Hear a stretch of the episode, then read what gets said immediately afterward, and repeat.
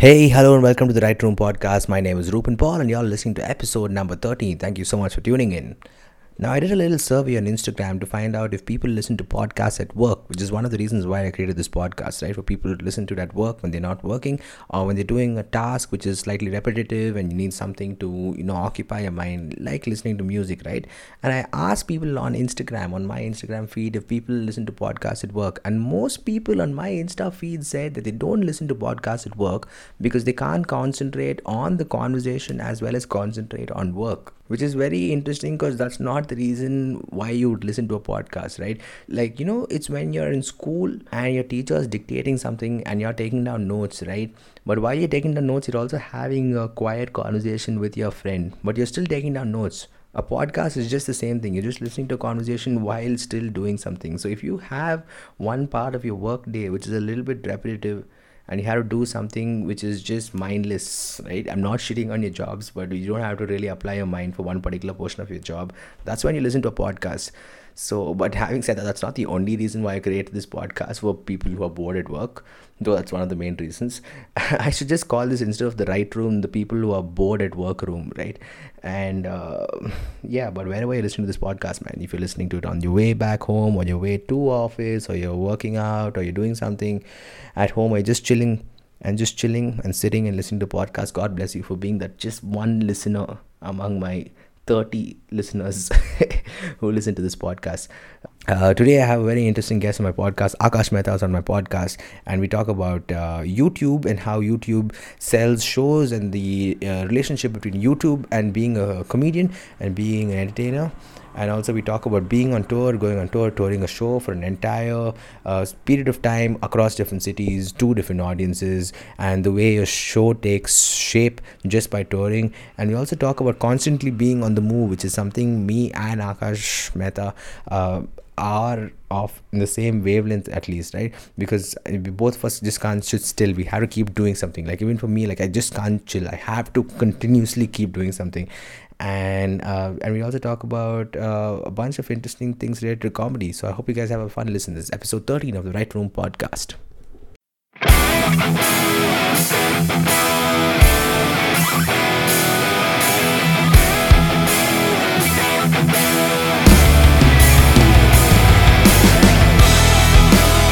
Conversation with the legendary Aakash Mehta. I have to call him legendary because then he'll feel nice. yeah, but I know that Aakash is, apart from doing stand up, is doing a bunch of shit with his life, right? Like, what all are you doing right now?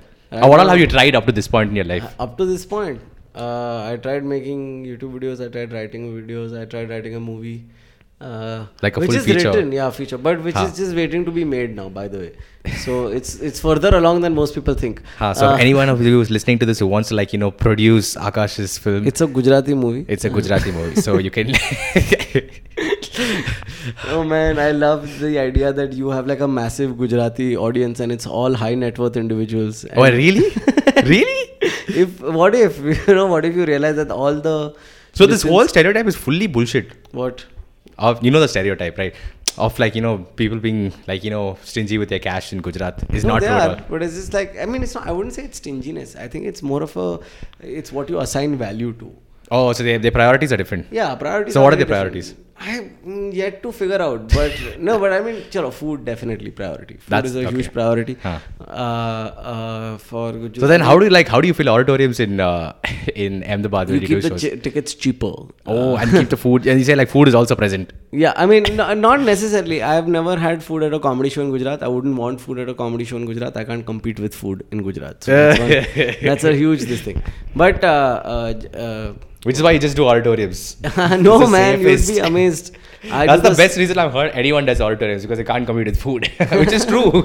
There's no argument against that. No, but there are a lot of smaller rooms also. I think uh, a lot of my shows have always been smaller rooms because Yeah. I'm not really. I don't get as many ticket sales as the average. Uh, that's why you see, I don't really think I'm at that point where I'm like a YouTube celebrity, quote unquote. Hmm. But did you want to be that? No, I don't want to tell jokes. Ah. Uh, The only thing is that uh, you also have bills. Right. So then you know and YouTube helps in those bills. YouTube helps with those bills definitely. Uh, dropping a video itself is some amount of recovery.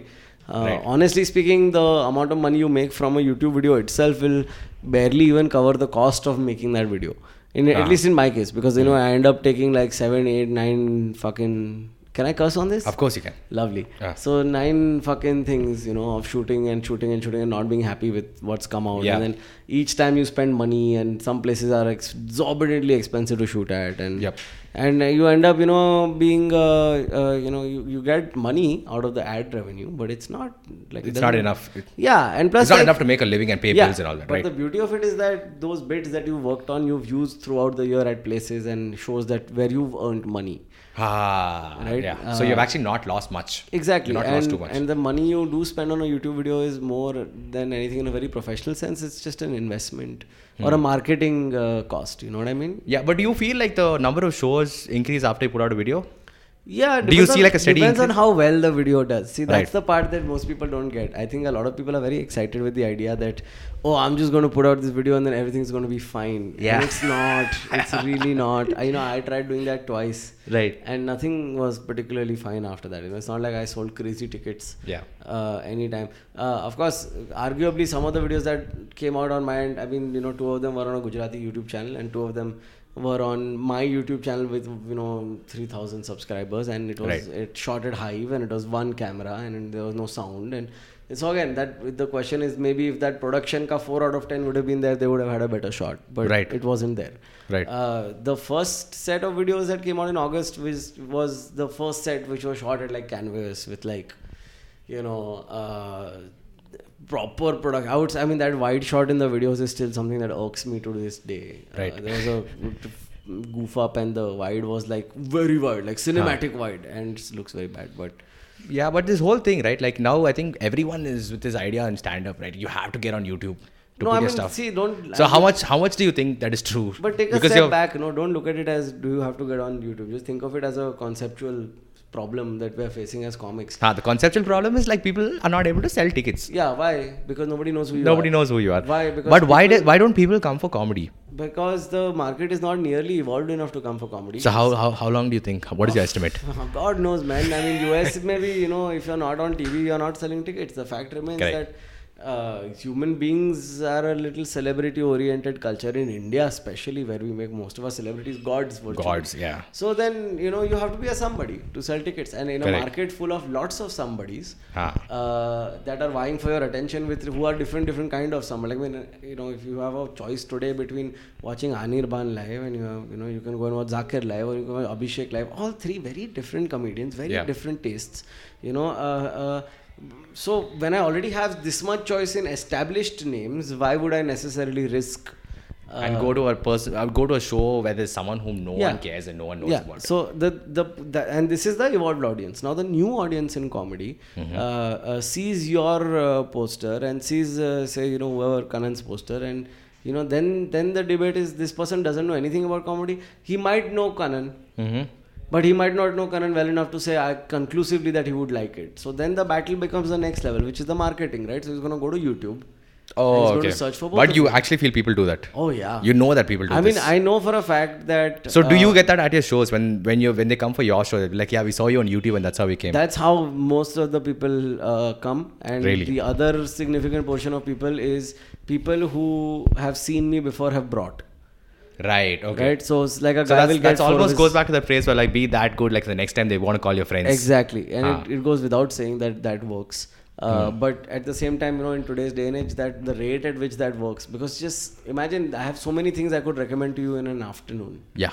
Just if the two of us sat and said okay let's recommend 50 movies to each other i'm sure we would have them between us right so Correct. i mean in a time of this many recommendations word of mouth can only be so good when it comes to a comic if it's a venue it still has way more potential like Right. you know when you hear from your friends about this place that is great at comedy uh, like tcc for example you know, tcc has a very strong audience following Correct. Correct. uh, they are they're fans of the place. yeah they are fans of the place. and even and I, the I think place has moved right. they still come they still come to the place because they know uh-huh. they know about the entire brand being just funny comics that get programmed. Yeah, and and now- with going up going back without being disappointed about paying your money. Yeah. And it's the same with Canvas. You know, Canvas also, I mean, took a little longer to build that image. But today, if you go to Canvas on a Saturday night, Hmm. unless it's three people who nobody knows at all, like just completely virtually unknown faces, uh, Right. you're, you're still going to get some crowd just because Canvas.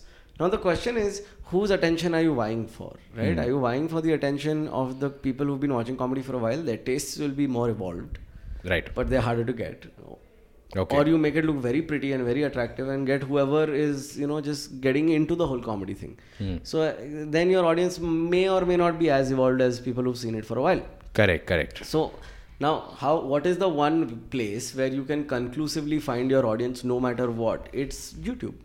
Right. So that's why YouTube is important. It's not like for me. Uh, the entire aspect of it being this is something I've been aware of for years, but it was not something I prescribed to at all. Right. When I put out So videos, when you started out, what what was your philosophy about going about this? I, the idea was always since the first ever video from Hive. The idea was always to kind of, uh, uh, I guess it's like taking a picture Mm-hmm. of like this is what I was like then. Right. You know okay. It's like an so it's kind of like a, a record of where you were. Yeah. So Hmm. when I watch back to that video and I look at that bit and and I I mean you know it doesn't take a genius to see that there has been a, some improvement Do you, do, you, do you have this problem where you like you listen to anything what you made or see whatever you- you've made and like done and you're like ah what was I doing? yes it's it's very but then there are things that you can watch like I there are things I made that I absolutely Enjoy? love. Really? yeah still do as much as the first time I still laugh out loud at the points where I do uh, uh, I don't know whether I've not outgrown those jokes yet or those jokes are actually good so ah, okay. one of those But you actually feel like you're still proud of it. yeah You're but they're like not comedy other things these other videos. So this is the time. Was comedy like your first job? Uh, I've had odd jobs, like little jobs. Yeah, I know this is a very Bombay thing because I've spoken to some. I think I spoke to some girl from Bombay, and it's like, dude, in Bombay, everyone works after college, like during college. Well, like, were you one of those kids? I was one of those kids from school. Like I was those. I was. You were working from school? I just not. I would call it working. I mean, it was never working. It was just like really silly things to make pocket money on the side. Like I would organize Counter Strike competitions. you know what I mean? When I was in kindergarten, I tried to sell snails to a lady for five bucks a pop, saying my Wow. family was in an accident and I'm helping. Oh my so God. I'm like an Oh enterprising God. spirit. I just ethics took a while. Kindergarten, I didn't have them. I was lying to sell my product, but. Uh, I've worked very, very odd. I've written letters, uh, college essays for Right. people, love letters for people. So they, uh, you were hired as a writer, like as a kid.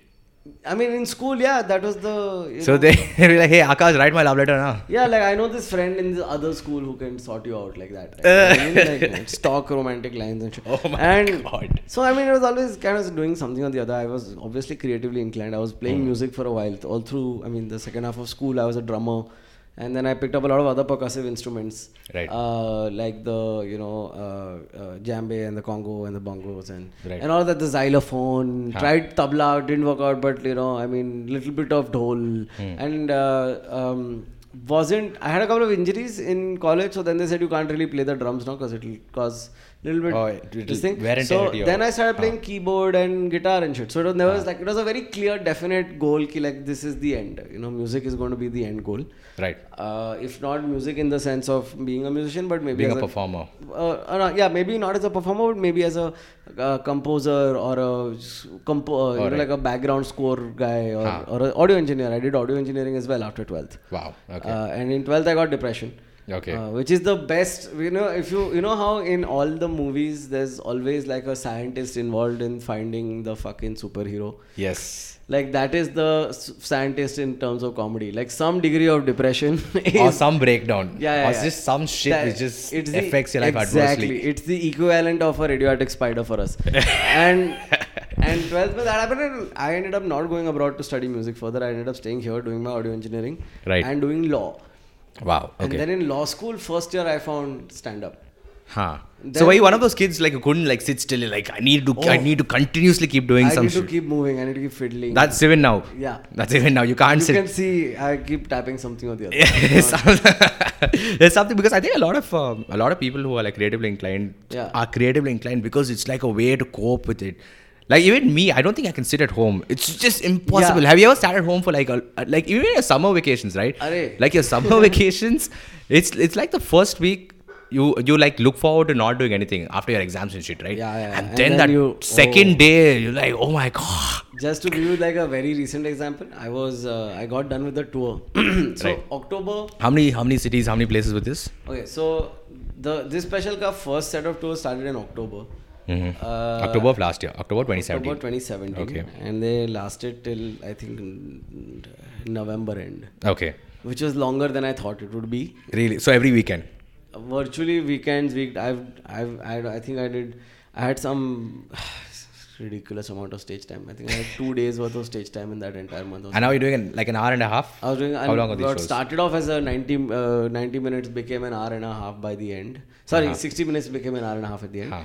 Uh, the December was a break. Feb Jan Feb was just polishing and Mm-hmm. doing other gigs this that did a weekend here and there. Uh, then this final version of the special was 90 minutes. It went out and it became uh, sorry 80 minutes and it became uh, the, it then i got three versions. Like i got a sports model and a family coupe and a minivan out of it so Right. there's a so you do like different versions of the special at different audiences? Or? uh, yeah and you know it's interesting because uh, each of them uh, kind of came about at the same time Right. uh, as a, you know within that same month right so Right. it should not be they shouldn't be that different from one another but i think in terms of vibe and in terms of how they uh, affect the kind of they depend on the room and the kind of people that are sitting in the room you know it was really fun like there was a kosha version obviously Right. when i was doing jaipur i did the kosha version because Okay. in jaipur i didn't want to scare the fuck out of everyone Yeah, because they're like new to comedy. They'll Yeah, be like, what is this obscene comedy. shit? Yeah, uh, and which was like a tight, uh, exact 90 minute, 91 max. Like Okay. because there was no masti mazak. I mean, obviously masti mazak, but Huh. But not like. Uh, like there were the six death jokes instead of the 13 death jokes. You know what I mean? Uh, it's a toned, a toned down version of the entire Yeah. thing. Uh, the the sports model was again like 95 minutes, very tight, uh, sticking to punchlines, not doing any senti stuff. Going Right. through that. Uh, the slightly longer version was an hour and 47 ish, Hmm. which was I think probably one of my favorite versions to do because it was very interactive. Right. But it kind of you know Nagpur was one of those shows where that happened where it was probably the best show of the tour and from point zero everybody was just in on it and, Right. and that happens very less for me right now where I perform in a place where everybody is like not just knows me but is a fan Ah. uh, that's like that's never happened to me before this so, what's the difference between. it's just a different energy man like they know you they know your persona the minute you get on the f- I had an applause break for the first word I said on stage so which which means that it makes it easier, right? It makes your work easier. It, It- makes you. it does. Or does It- it like, like, now does it scare you? Like oh my god! Like No, what if they find out at some so- point that my jokes are going to die out? maybe maybe if they were older I'd be more scared but they're younger so they have no standards so So just- like, what is your what is the age group of your fans? I have, re- I, you know, this is interesting you ask because before I went on this tour, I thought it was something completely different. but So what do you think it was before? So it, I thought it was 18 to 35, Mhm. which it is clearly not. It's more like 18 to 24, 25. Oh, it's, Uh, so it's more immature. No, and, and tell you why. So the issue is that older people, when they watch me live, they really like me. Huh, But but they see a unless they've been rec- somebody recommended me, they won't actually come out to watch me. That's what I've realized because the bits are a little crass. So Okay. maybe that's something I need to work on if I want. But that's your style, right? You like you like to keep things raw.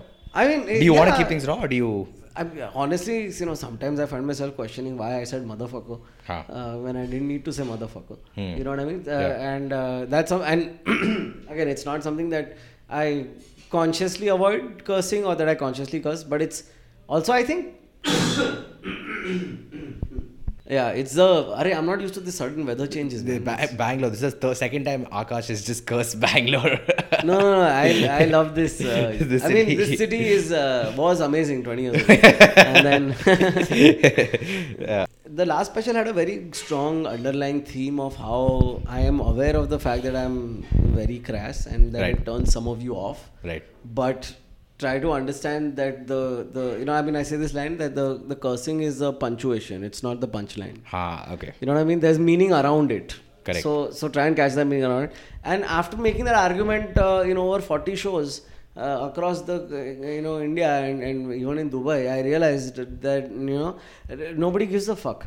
And I I need to either get better at saying it or I need to hold on to this message until I can find a Hmm. better way of doing it. I feel like this special, the new one that I'm working on now, is a little better Right. in that respect because uh, uh, it's it's how do I put it? It's like a you know how cell phones used to be bulky and now they're more Like thin and sleek, yeah. thinner. yeah. So I'm kind of going for that approach Right. Okay. instead. So like the lesser material you have, actually the the less that's said, that the better, the neater Just is. don't acknowledge anything directly. If people understand, they'll understand. So don't keep addressing your jokes from a third person point of view. Just keep doing your jokes. Is that what you? That definitely is one of them. The other Ah. is, you know, if you're talking about something, you don't need to.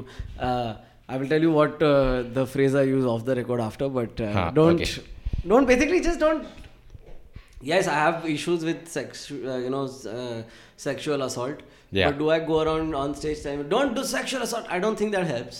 Right. Because that's not your job. Also, I think No, I as mean, a more than the job, I, again, see, it's one of those things, right? Like where I feel like it's something I need to talk about, so I'll talk about it. Chalo. Yeah. Uh, you know, my job at the end of the day, of course, is to make people laugh. Uh, Correct. If I can make them laugh by saying, "Don't do sexual assault," then maybe that's it's cool. Yeah. But I, I feel like I don't think going to a room full of strangers from my own socio-economic backgrounds with such a blatant "don't do sex unwillingly."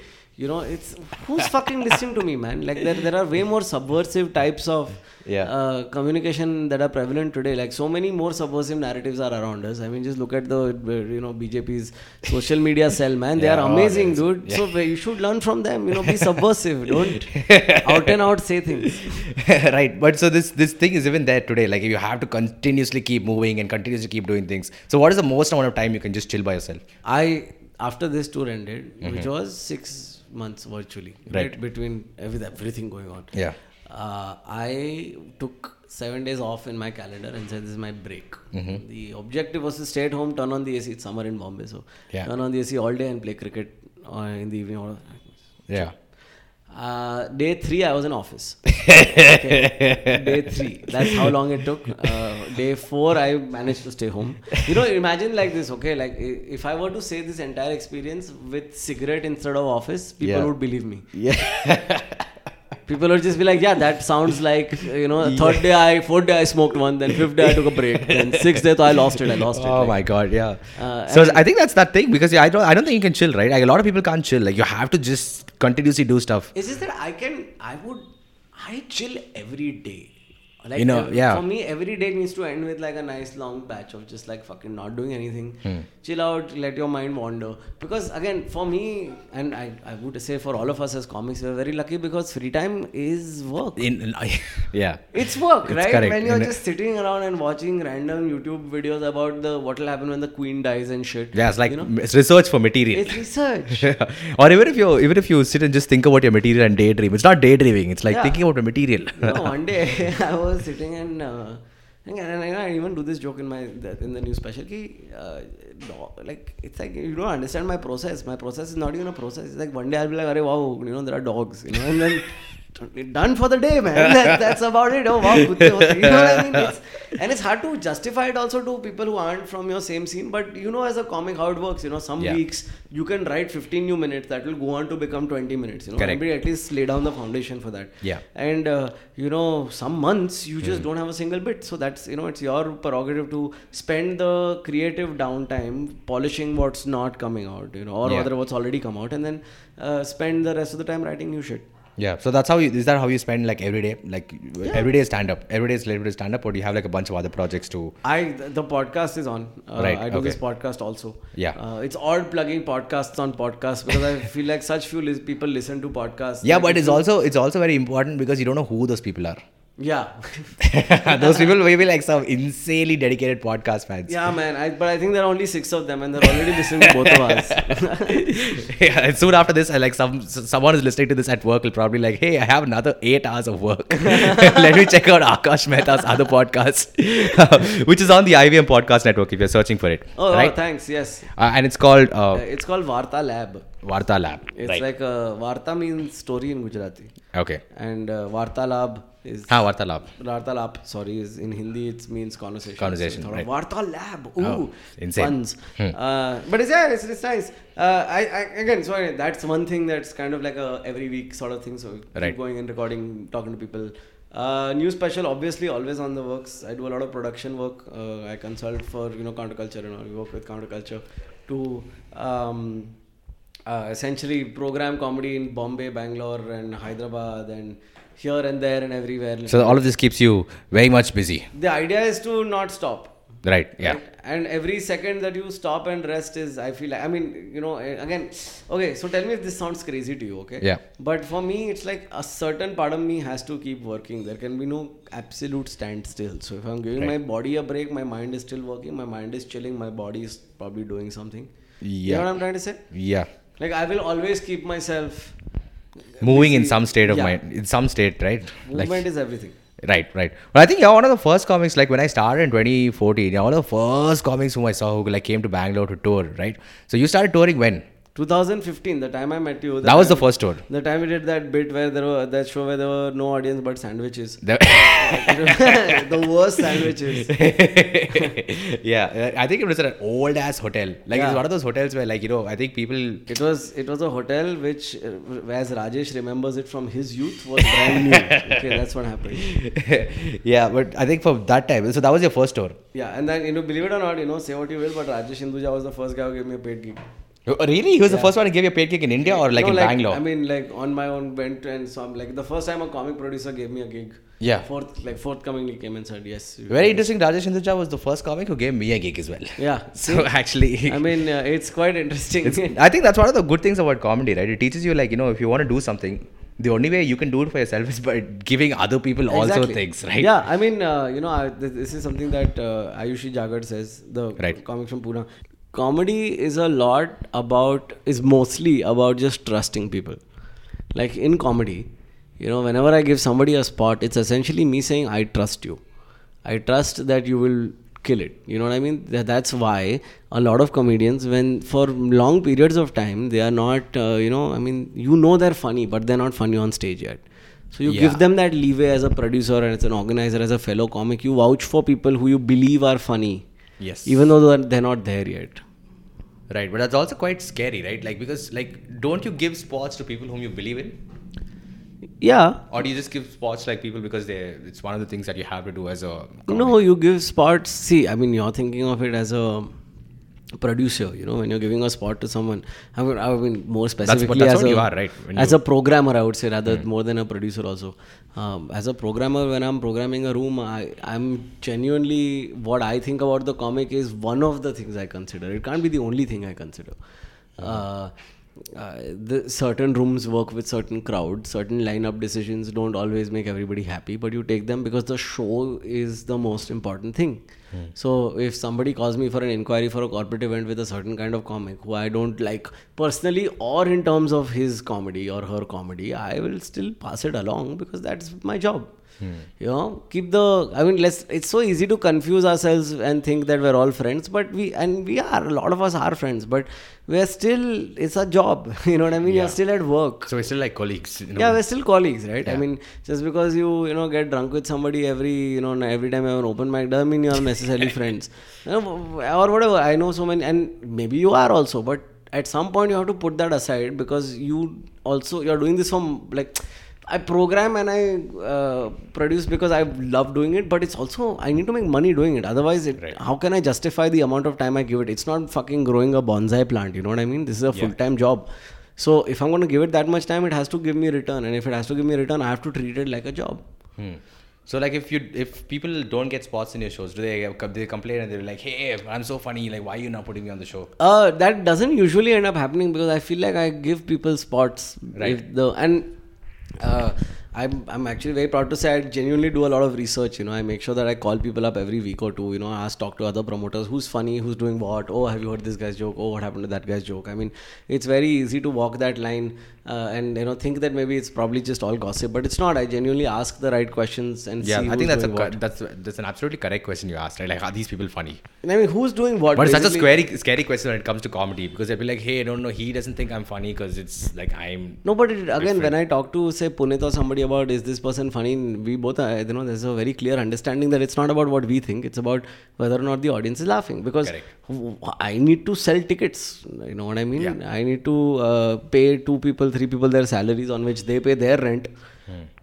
every month. You know, and they have to fucking feed themselves and shit with it. Yeah. So I have to make sure that I take those decisions impartially. Hmm. But right now, do you think this whole uh, philosophy I think you'll be the best person to answer this because you know, like when when you when you start comedy, right? Like when you start, people start giving you spots, okay, Yeah. at their shows, and they'll be like, "Ah, this person noticed me and gave me a spot. I'm damn happy." Yeah. And then there are a lot of comics for whom that has not happened as well. Yeah. People are like, "This person is not that funny, so I'm not going to give them a spot." But then people say like, "We are not, we are not getting spots. We're not getting spots." And then the advice is like, if you're not getting spots, start your own show. Yeah. But you think that has like so now that I, everyone can start their own show. Everyone And everyone does also. Everyone has done that also. So I think that that's the main difference that has happened in this last two years. In Hmm. the last two years of me doing comedy, just in Bangalore. I'm not sure the case in Bombay is, uh, but so everyone like people who didn't get spots started their Their own, own rooms. rooms. Yeah. Okay, and started giving spots to other people. So do you think that has become like a good thing, or that has I've, turned out I've seen it as a cyclical thing over the years. I've, I see it happening with each batch, so to speak. right? uh, uh, it's very important to understand that uh, whether we like it or not, we are you know very uh, subliminally driven by uh, very real world level functions. We're not unique butterflies. You know what I mean? Like when the cost of entry into a business is low, more people try to get into it, and the first people who try to get into it are the people who have been around in the business in a different capacity. You know what I mean? Like I mean, what So do you need to produce? Greater advantage. I mean, no, it's just a very simple thing. Now, like why I did, why did I start producing? I didn't get stage time, so I started producing. Correct. Now, then it's in my hands whether or not I get better as a comic because some people get lost in the producing, they prefer producing, and then their comedy doesn't get better. Correct. Uh, for them to expect spots because they give other people spots, no, because you're doing, you're talking about two very different functions. Uh, Correct. That's a very good point. Right? I mean, a comic and a producer are two people. You have killed it as a producer. yeah, you've killed it as a producer, but what is that? That nobody cares about that. But In then I think it becomes a thing of expectation because you know, like, hey, I did this for you and I gave you a spot, so why aren't you giving a spot at my Arre, show? but like a fucking team nutritionist doesn't make a best fucking opening batsman just because she knows what he should eat, na. you know what I mean? Yeah. Like it's a different role. Like your job as a comic is to make people laugh. Your job as a producer is to facilitate the comic's job and to make sure it's perfect. Right. So, to, so that the conditions are just right. Now, just because you know what the right conditions are doesn't mean you know how to manipulate them. Yes. And a and in that respect, like I mean, why are we being babies about this, man? Just fucking, uh, you know. uh, Treat production as production and Yeah. stand up as something where you get laughs. yeah, man. I mean, do you want to make it as a working? See, that's the thing, right? Like the the uh, number one defining feature of a working artist is that he's working, you know. and if you're not working, then you're not working. Then fucking work on working. Yeah. And work in making your art, right? Like not just yeah. yeah. And because here's the thing, right? If you are, uh, you know, if passing marks is 35 and you get 30 and admission, na, then you need a quota. And if you need a quota in comedy, especially, which is such a night to night basis job, you know what I mean? If you need that quota, that quota won't last you. You can be the most famous comic in the world, and I'm sure you can talk to. I'm sure at some point you'll talk to Kanan or uh, Kenny or Biswa, any of these guys. Uh, when any comic takes the new special ka first new joke or thought to stage, you're afraid. You know what I mean? Almost because even if they know you, I've seen this with Kanan and kya Shiddat, dude. That guy is so dedicated. You'll see him wait till the end of the open mic, go with three thoughts, of which one is so bad that it gets no laughs. You know what I mean? And it's important to do that as a comic. See, that's the. It's the- important to bomb. It's important to bomb. but It's important to be honest with yourself. Yeah. And, and the honesty is the number. If you can't be honest with them, uh, with yourself, how will you be honest with them? And if you can't be honest with them, then you're always going to fall short of making them really laugh. Right, right. So just detect the shit that's there. Yeah. In yeah. That, that's quite an interesting point they brought up. And But- how, how people blame producers for their misfortunes, I don't fucking understand. You are the writer, director, and you know uh, uh, uh, actor in this situation. You have nobody to blame but yourself because yeah, the so you can't. This whole thing about the system is wrong. I think it's such a flawed argument. But what system? What Yeah, are you the, the system is you. You are the system. You are the system. Yeah. yeah. So I think like because stand up is such a self-driven Yeah, art form, absolutely, right? more so than any other art form. Right. Yeah. But I think because of that, you can't blame anyone when it goes wrong. Yeah, There's only one person. it's the worst feeling in the world. Yeah, but fact- though I, though like my very humble experience, like I think in some shows, in some shows, the audience is the fault. I agree. I couldn't agree more. But again, because it's, when we when we, we we all when we all started out, we all were taught this thing like it's never the audience's it's fault. all yeah. Sometimes it is. Sometimes, they're pieces of shit. no, but all, also a lot of uh, times, especially at open mics, uh, like comedy is forced onto the people who are already there, Yeah, and those people don't give a fuck about comedy. Why don't should care they? about comedy? Yeah. So then you're like, these people are being dicks by not listening to us. no, you're actually- being a dick by doing comedy on his date night. you know what I mean? Yeah. I- I- what, like, what is the worst thing that happened at a show? Like, what is the worst audience ever? Oh, worst audience ever. That's a there are a lot of these man. Every time I get asked this question, I seem to think of some new uh, memory. Ah, off late. But uh, that's the thing, you know. I I had you asked me this question three years ago, I would give you with date, which was the worst Yeah. audience, and what exactly they did and what that guy said. But frankly, I don't even like. I've gotten a lot more emphatic with the audience now. Where you know, some nights I feel like, yeah, you know, that third invisible factor of setting and context, you know, that affects it as much, and it's never really their fault. yeah. You know what I mean? Like I, I had this. Uh, I'll, and I'll, let me So you come to that point Let me explain. Ah. And let me also give you the worst that I've had recently. Mm-hmm. It's not their fault if it's somebody's 50th anniversary and the oldest people in the family have showed up and are put in the first three rows. Yeah. Right? It's not the rest of the audience's fault. It's the event guys and the family's fault. Right? Uh, But then how, how does one tell those people, like, hey, you can't sit in the front? oh, I I to, I've tried and it doesn't work. Nothing. you You, walk up these listen. That's why you take advance payment. so, so then you take advance payment, then you go up to these people who have come f- to watch you and your show and sitting in the front row enthusiastically be like, listen, you're not going to enjoy this show. no, I you try, no, but you try. It's also like a challenge, right? Like I mean, you have to take it as a sport and say, okay, let's see if I can make these Buddhas laugh a little bit today. Correct. Uh, especially as somebody like us, like our TGs are definitely uh, uh, under the age of seventy, so uh, you know that. Uh, but at the same time, there are certain audiences that are just you know, it's not even audiences, it's people who are malicious. Yeah. Like, they are just- just want to see evil, just want to cause, cause some pain. get attention Yeah. or you know drunk people I, I remember there were these two girls who used to show up drunk at the antisocial comedy jam Every- time, every week. every time okay? Every- huh. and they started following me to my gigs and they were the worst kind of drunk because they would be drunk and they would like kind of like you know say very inappropriate things uh, uh, Wow. se- sex things while I'm performing and all and it's not fun you know what I mean because the rest of the audience is not into what you're doing and Now I can during the show. Oh yeah, yeah, yeah. I mean, I mean, she, they've record, ruined recordings. You know, I've been Ah. trying to shoot. All. Then there are nights when all of these assholes come together, and I'll team up. first show of this tour in March, I was in Hyderabad, and there were about eight groups of people there who were all dedicated. And I say groups, not individuals, eight hmm. groups of people of varying sizes who are just there to just be there. Hmm. And there were the, all the different kinds of people, bad people you can meet at a show. There were the people who were offended by what I was saying. There were the people who were uh, uh, who who felt like you know those really rich people who Yeah. will not laugh hard because they're Yeah. like you are below me in status. Yeah. Therefore, how can I possibly agree to what you say? you know, uh, there was those. There was the guy who brought his aunt, and that was not a good idea. And you know, and and so on and so on. All the worst possible groups all clubbed into one night. And I've never done a bad gig Oh at uh, you know alt space, but. My God, it, it was was, like just death. hour, and an the hour. first show of the special. So it's like uh, you're like fuck. Like how do I even recover from this you know hellhole? Yeah, so how do you recover? Now you push fucking on, man. How dare they? Oh, so you, but do you, do you, do you come to the level where you keep giving them shit for being the worst audience? Or you, just do jokes? I give everyone three times. Okay. After which you just have to be louder and more energetic. And then the, each time you uh, you know take someone down, you have to be a little more on top of your shit to keep Hmm. the everybody's attention. Uh, which is hard when it's like you know. I mean, I I've done shows. Even I remember this one show in Dubai where I did. Uh, there were people, uh, Portuguese people there, and they didn't understand a word, and their friend was translating. So, So, was like, so were you doing your English show were you doing like the mixture of I mean, it was a fuck, it was for Indian people, man. It Oh, was so like, Hindi, and English. Hindi and English. And a lot of English, no doubt. And and and uh, you know, most uh, Indian comics when they do English comedy, the setup is English, the punchline is Hindi. Yeah. But I try to mix that up also. You know, a lot of places where it's pure Hindi, pure English, and the other way around, so on and so forth. These guys really wanted to watch, Hmm. And they didn't speak a word. Their friend started translating. So now, get this: I am getting a small echo of laugh. Hmm. Every time I get the ha ha ha. so it's taking some time. It's taking Yeah, like one, yeah, one one language yeah. away.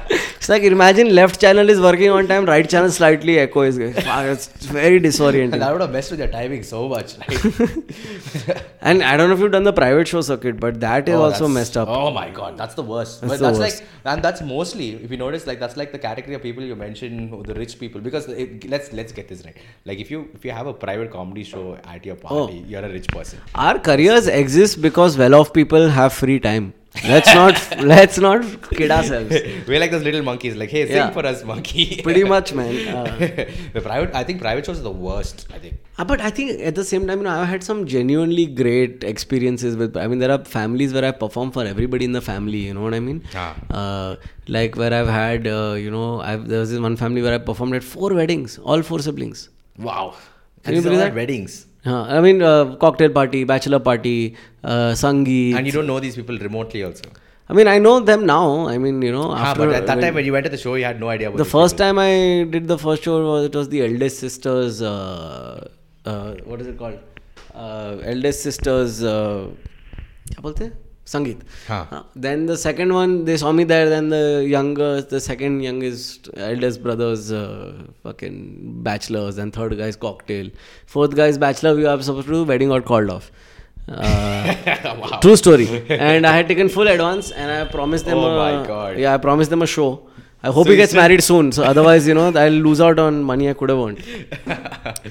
Yeah, that's very interesting. But I think you know, like you know, when you do all these shows, right? Like you, and especially like being a comic, you, you have this crazy fucking lifestyle, right? Like you have gigs every week, and you don't sleep Crazy. at nights because either the gig is really horrible that you hate yourself, or the gig is like really nice and you can't sleep because uh, just so The- much the adrenaline. adrenaline, yeah. it's just so It's much, and you're like four, five o'clock, you're like, ah, life is so good, life is so good, right? Yeah. And then on Monday, you again have an open mic which you have to show up to. Like, how do you how do you stay sane with all of this? You, what sane? There's no sanity. There's, There's, there's no way. it's a push and pull thing, you know. You push as hard as you can, and then your body pushes back. So you pull back and you wait till you can do it again. It's I was expecting a very philosophical answer after seven years of comedy experience, but he's like, no, there's no way out of this. no, uh, uh, honestly, I mean, uh, there's definitely. So what have you learned? Yeah, there's definitely a way out of it. I think it, it involves a lot of self discipline in terms of not letting the. I mean, as comics now, we have this habit that takes a lot of years to go away, which is the minute you see stage time, then your mouth starts watering. Yeah, yeah, yeah. You know, you could be at a fucking, you know, on vacation with yeah, your I wife. think, I think Saurav Ghosh did an open mic before his wedding. On yeah, the same day. exactly, exactly. He performed in his uh, reception ka suit, and I mean, it's just you know, and that's the thing, right? And now on top of that, you know, once you get some amount of uh, you know visibility in the world and the market, then that starts becoming even more tasty, right? Because now it's paid stage time. Right. So to not say yes to every single gig that comes to me is something that I've had to still I'm struggling with. You know what I mean? And and hopefully I will learn that. But uh, until then, it's just a matter of pushing and pulling. Uh, another thing that really helps give you perspective is realizing that if you just keep gigging all the time, you when will you write? When will you actually live life and then talk about that life that you just lived on stage? You know what I mean? Yeah. Uh, because material comes only if you leave your house and leave your place and Yeah. then just live a life, be with Yeah. normal people or not I mean, you want to make audience laugh, no? So find out. I mean, I'm not even saying be friends with them, but research them. Yeah. You know, be a secret agent, infiltrate their friends groups, and go out with them and observe all the dumb shit they do. I mean, I come to this. I don't have to walk out of this office, but I come to see what all random shit these people do all day as human beings. to like And- just be with regular humans. yeah, and not talk about comedy all the time. You know what I mean? Like, you know, the other day they have a Rottweiler, you met her. Yeah. They put a tutu on the fucking Rottweiler, dude, for her birthday. You understand? Like, these people are crazy. And the only way I'll learn more is if I stay cool and hang out with them. yeah, yeah. I think that's the only one thing I miss. Like you know, after doing comedy full time, right? Yeah. After doing comedy full time, that's the only one thing I miss. Because when I worked my office and when I was in college and all of that, right? These are regular people, and with regular people, I have no pressure to talk about comedy, to be in Yeah. the business of comedy, to be as a, in the in the character of a comic, right? Yeah. I'm just silly. I'm just doing some random shit. I'm making fart jokes. I'm just just doing puns Yeah. of PJs out of PJs, and now I miss that. that's the Huh, but it's that's the thing no it's th- that's in fact that's for me that's the biggest inspiration to kind of make sure that what i do on stage is closer to what i'm like off stage right, right. Like there's no nothing more fun than hanging out with your school friends and just like talking random fucking shit. Yeah. You know what I mean? Like just random stories. And and uh, uh, I think the day you can be that guy on stage, on right? stage is the day that you just completely bridge the gap. Correct, correct, correct. That's very good advice to end this podcast on. Aakash Mehta, thank you so much for being on the podcast. Thanks for having me, man. Uh, guys, if you want to check out Aakash's work, it's on YouTube. He has a bunch of videos which are all viral. So you can add your 1 million and one view on it. And, if and since he, are you, will you be on tour sometime soon? I'm I'm always coming to a city near you within the next two months. Super. so you can follow updates on his uh, Facebook page and Twitter, which Yes. is. Uh, Uh, it's all at the rate Kuch Bhi Mehta. yes. See you Uh, guys. Thank you so much. Cheers.